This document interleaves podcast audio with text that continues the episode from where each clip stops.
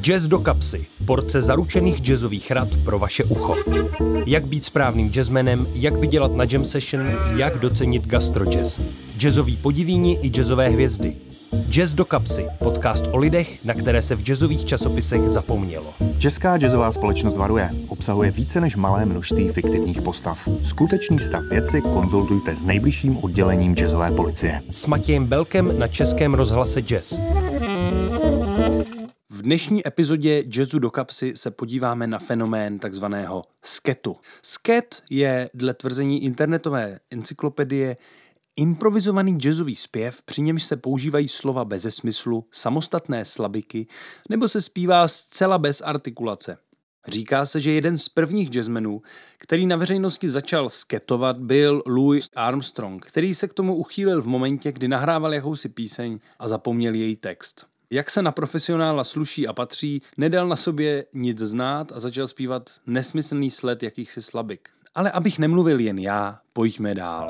Rozhovor u klavíru. K dnešnímu rozhovoru u klavíru přijal pozvání člověk, pro kterého je sket skutečně denním chlebem. Není jim nikdo jiný než Honza Vrubný, sketový textař, člověk, který sketové texty povýšil takřka na poezii. Ahoj Honzo, vítám tě tady a rovnou se zeptám. Profese sketového textaře pro naše posluchače možná není úplně známá věc. Mohl bys nám prosím říct něco víc o tvé práci? No ono je to tak, že historicky, jak si sám v úvodu říkal, sket vznikl jako improvizovaný a spontánní způsob, jak zamaskovat eh, výpadek paměti. Pak ho určitou dobu některý zpěváci používali jako prostředek improvizace. No ale postupem se od toho upustilo a nyní se málo kdo opováží eh, nebo odváží vylézt na pódium s nepřipraveným sketovým textem. Eh, od klasické textařiny se ta sketová textařina liší tím, že není potřeba zas tak dobře ovládat pravopis, ani hlídat přízvuky, rýmy, obsah, sdělení. No, no eh, je to v tomhle o něco jednodušší obor. Taky se na něj ale hlásí mnohem méně lidí, takže je to, jako je to stále celkem žádaná práce. Málo kdo se jí opravdu profesionálně zabývá. No. Dá se tedy říct, že sket zachraňuje práci, ať už zpěvákům, který nemají moc co říct, tak i textařům, co neumí psát texty? Jo, dalo by se říct, že to je takhle. No. E, je nás hodně, kdo jsme sketu v podstatě vděční za svoji obživu. Přiblížil bys našim posluchačům, jak u tebe zhruba probíhá proces e, tvorby takového sketového textu? No, mám na to takový rituál. Ráno si uvařím kafe, sednu si na balkon a zhruba 20 minut se zavřenýma očima zhluboka dejchám.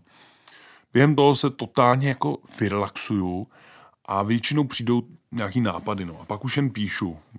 Třeba včera jsem napsal nový text pro jednu uh, zpěvačku. Je to zatím hodně hrubý náčrtek, ale myslím, že bych vám mohl aspoň kousek přečíst. Tadap tu tadu dádu dap tau.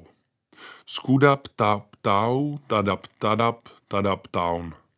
Skabidu, skabidu, skabidu, tadudu, tarum, tan, pam, pam, pam. Týdu, dít, tadum, tadum, dadá.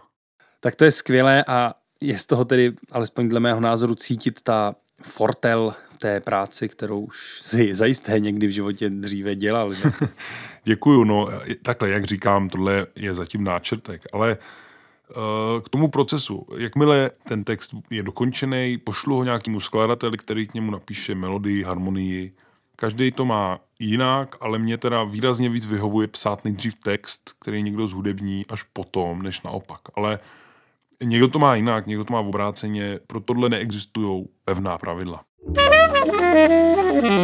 Na závěr bych se chtěl zeptat, jak vidíš budoucnost sketového textařství a sketu obecně? No, myslím si, že sketová textařina má, má docela velkou budoucnost, protože obecně témata ke standardní textařině trochu dochází. Jo. E, navíc se e, posouvají i technologie, takže jsem viděl, že třeba e, moji známí kamarádi vyvíjejí dokonce sketovou čtečku, aby si zpěváci nemuseli ty texty pamatovat. A oni jsou, jako, to si myslím, že bude o to velký zájem, protože oni obecně nejsou rádi, když si musí něco pamatovat. Eh, s tím nejde než souhlasit. Děkuji Honzovi Vrubnému, sketovému textaři a našemu dnešnímu hostu rozhovoru u klavíru. Pokračujeme dál. Lik týdne. Po stopách sketu jsem se dnes vydal až do Karlína za známou zpěvačkou, pedagožkou a mimo jiné frontwoman legendární nadžezlé kapely Lanugo, Markétou Foukalovou. Markéto, ty se specializuješ nejenom na sket, ale, a to možná hlavně, i na takzvané feeliny. Popsala bys nám alespoň stručně, co to vlastně znamená? Tak já bych nejdřív chtěla eh, říct, že je rozdíl mezi sketovým likem a mezi feelinem. Eh, sketový lik je vlastně taková jako sketová vyspívávka, která je spíše jazzovějšího charakteru.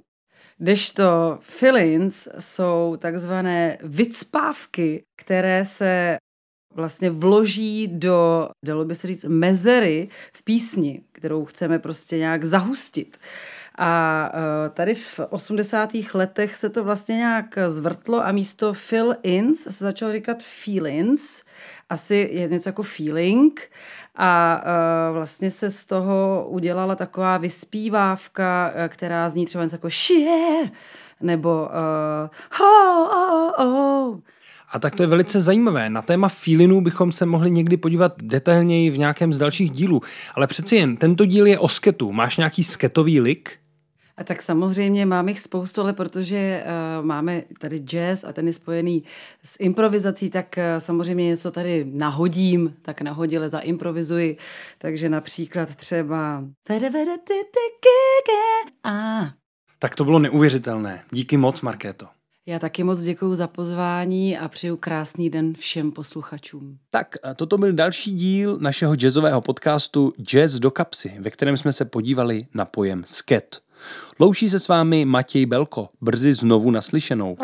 Jazz do kapsy. Porce zaručených jazzových rad pro vaše ucho. Poslouchejte na jazz.rozhlas.cz, aplikaci Můj rozhlas a v dalších podcastových aplikacích.